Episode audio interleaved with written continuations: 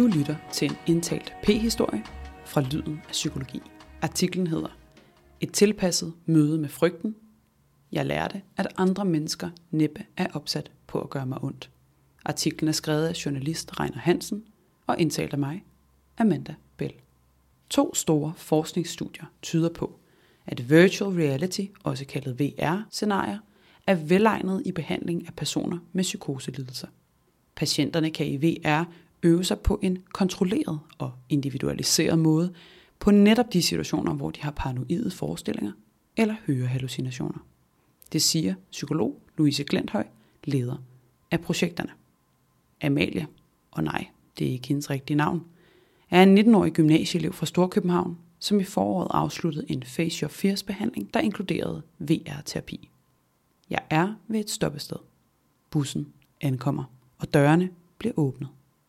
Jeg stiger ind og finder en ledig plads. Bussen er halvt fuld. En mandlig passager, som står op i midtergangen, stiger meget intenst på mig. Det hele forekommer virkeligt. Men det er det ikke. For forinden har psykolog Emma Ries udstyret mig med VR-briller, høretelefoner og to controller. Det er anordninger, som jeg griber om med hænderne. Og jeg er slet ikke ved at køre i en reelt eksisterende bus. Jeg står helt stille i et lokale på Gentofte Hospital nord for København, der er indrettet som et laboratorium. Stedet er en del af Psykiatrisk Center København under Region Hovedstadens Psykiatri. Det er ved at trykke på controllerne, at jeg får fornemmelsen af at bevæge mig rundt. Emma Ries sidder i samme lokale ved en bærbar computer og styrer begivenhederne i en særlig VR-software. Anvendelsen af VR indgår i to store forskningsprojekter, der skal afdække, om denne teknologi kan bidrage til en bedre behandling af personer med psykoselidelser. Louise Glenthøj er leder af de to forskningsprojekter, og hun er ikke i tvivl. Hun er psykolog med speciale i klinisk psykologi og psykoterapi og lektor på Institut for Psykologi på Københavns Universitet. Her er hun også leder af et forskningsprogram om psykoterapi og kognition. Desuden tog hun i fjor en doktorgrad i medicin. Vi ser et stort potentiale i VR på basis af patientbeskrivelser og andre forløbige indikationer, siger Louise Glendøj, da jeg senere taler med hende. VR kan blive en af de store landvindinger inden for psykiatrien, vurderer hun. Nemt for patienten at afbryde. De to forskningsprojekter skal begge hjælpe patienter til at møde deres frygt i virtuelle scenarier som led i terapien. Face Your Fears er rettet mod personer med paranoide oplevelser, mens Challenge er henvendt til personer med hørehallucinationer. Det unikke ved VR er, at vi sammen med den enkelte kan genskabe virkeligheden på en kontrolleret og individualiseret måde. Vi kan tilpasse scenarierne, så de præcis ligner det, som personen er bange for, siger Louise.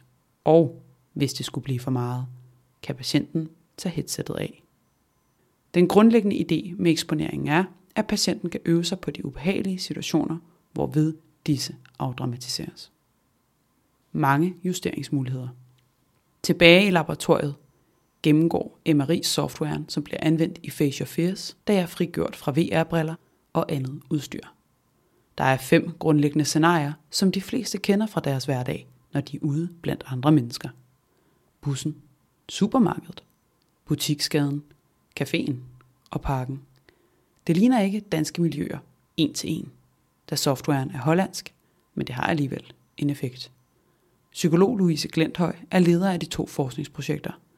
Hun ser et stort potentiale i VR, blandt andet på basis af patientbeskrivelser. Emma Ries demonstrerer med busscenariet som eksempel, hvordan hun kan justere på en række indstillinger. Det kan være antal passagerer i bussen, passagerernes placering, passagertyperne, en fyr i hættetrøj for eksempel, grundstemningen, er der andre passagerer, der stiger på patienten, visketisker eller har en lusket adfærd? Er der andre passagerer, der siger noget til patienten, end dog noget grimt? Situationerne kan gøres mere ekstreme i forløbet, som er på 10 sessioner. Desuden er der i VR-softwaren kaldet en eksponeringssimulator mulighed for at lave rollespil i miljøer, heriblandt et hjem og et kontor. I rollespillene er det faktisk terapeuten, som taler, men med en forvrænget, uigenkendelig stemme. En avatar, der svarer til stemmen. I Challenge-projektet anvendes en anden VR-software. Projektet gennemføres af Region Hovedstaden i samarbejde med Region Syddanmark og Region Nordjylland og det danske softwarefirma Cora. I Challenge er fremgangsmåden i samarbejde med patienten at skabe en avatar, der så vidt muligt ligner den stemme, som patienten hører. Op mod tre fjerdedele har nemlig et klart billede af, hvordan stemmen ligesom ser ud. Også i denne software kan terapeuten justere på diverse parametre, og forløbet er her på syv sessioner. I både Face Your Fears og Challenge laver psykolog og patient sammen en målsætning for behandlingen. I begge behandlinger indgår det ligeledes at give patienten redskaber til at kunne ignorere, når de er i ubehagelige miljøer, og sige fra, når de er i ubehageligt selskab.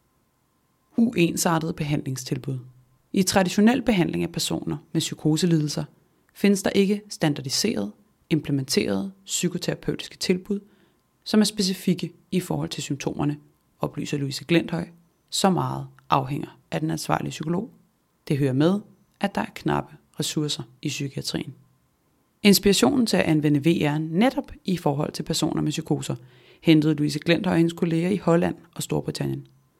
VR er blevet anvendt bredere i behandling af angst gennem 10-15 år. Med et mål på over 250 deltagere i hvert af projekterne er begge danske studier de største af deres art i verden. Der er for begge projekters vedkommende tale om lodtrækningsforsøg med en kontrolgruppe. I Face Your Fears får halvdelen af deltagerne VR-terapi kombineret med psykoterapi, nemlig kognitiv adfærdsterapi. Den anden halvdel får kognitiv adfærdsterapi alene. Det hele varetages af Psykiatrisk Center København. I Challenge får den ene halvdel VR-terapi, mens den anden halvdel får standardbehandling i Opus, som er henvendt til unge, eller i et distriktpsykiatrisk center. Kontrolgruppen er derved ikke så ensartet, og det vil forskerne tage højde for i deres analyse. Et andet aspekt er medicinering.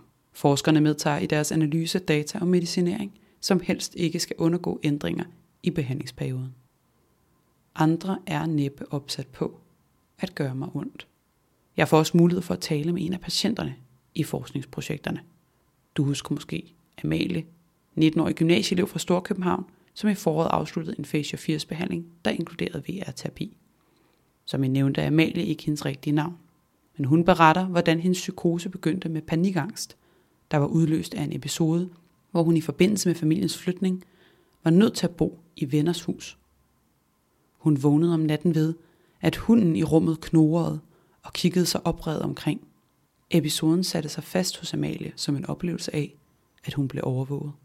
VR-briller, høretelefoner og controllere udgør anordningerne. Jeg lærte, at andre mennesker næppe er opsat på at gøre mig ondt, selvom jeg havde fået det indtryk. I forbindelse med en senere episode blev hun indlagt på Psykiatrisk Center Glostrup og indledte derpå et opusforløb, og her opstod muligheden for at deltage i VR-studiet.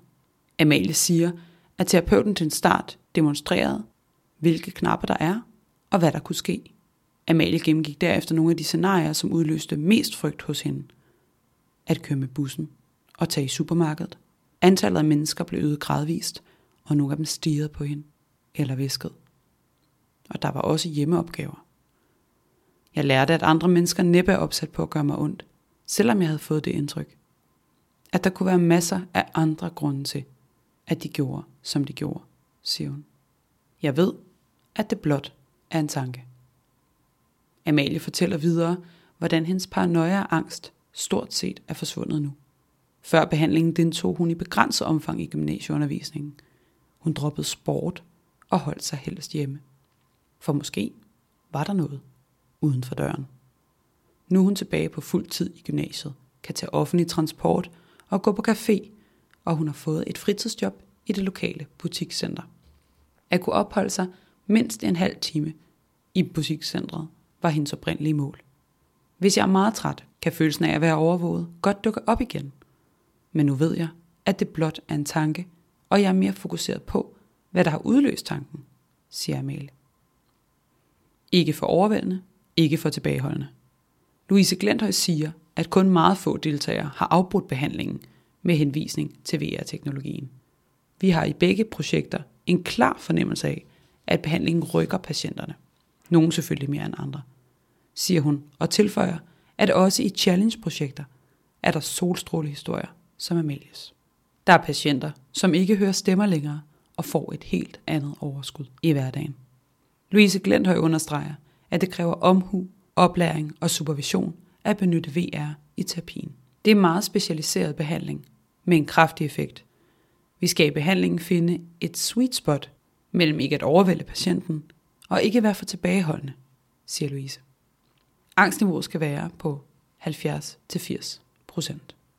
Psykolog Emma Ries sidder i samme lokale ved en bærbar computer og styrer begivenhederne i en særlig VR-software. Vi skal hele tiden tjekke ind med patienterne og være opmærksom på nonverbale reaktioner, såsom at patienten bakker eller forsøger at undgå det ubehagelige, siger hun. Louise Glendhøj tilføjer, at selvom der er teknologi involveret, bliver der ikke givet køb på den terapeutiske relation. Der er jo hele tiden en psykolog til at forestå sessionerne. Inkluderer det økonomiske aspekt.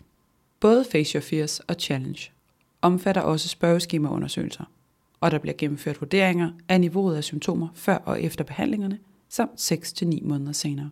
I Face Your Fears bliver ydermere det sundhedsøkonomiske aspekt undersøgt. I samarbejde med sundhedsøkonomer bliver der lavet såkaldte omkostningseffektivitetsanalyser, hvor behandling med VR sammenholdes med traditionel behandling. Psykiatrisk behandling er generelt forbundet med betydelige udgifter, og der er en forventning om, at VR-terapien koster mindre på grund af sin karakter og effekt, og fordi den sparer mandskab og tid til at opsøge virkelige lokaliteter til at møde frygten. Louise Glenthøjs forskerhold er cirka halvvejs i forhold til det ønskede deltagertal i de to projekter. Senere følger analysearbejdet. De endelige konklusioner kan ventes i 2024 til 2025. Vi kan håbe, at vi får samlet så meget viden om behandlingen, at behandlingsformen kan iværksættes under supervision i behandlingsenheder i psykiatrien i Danmark, siger Louise Glenholm til mig.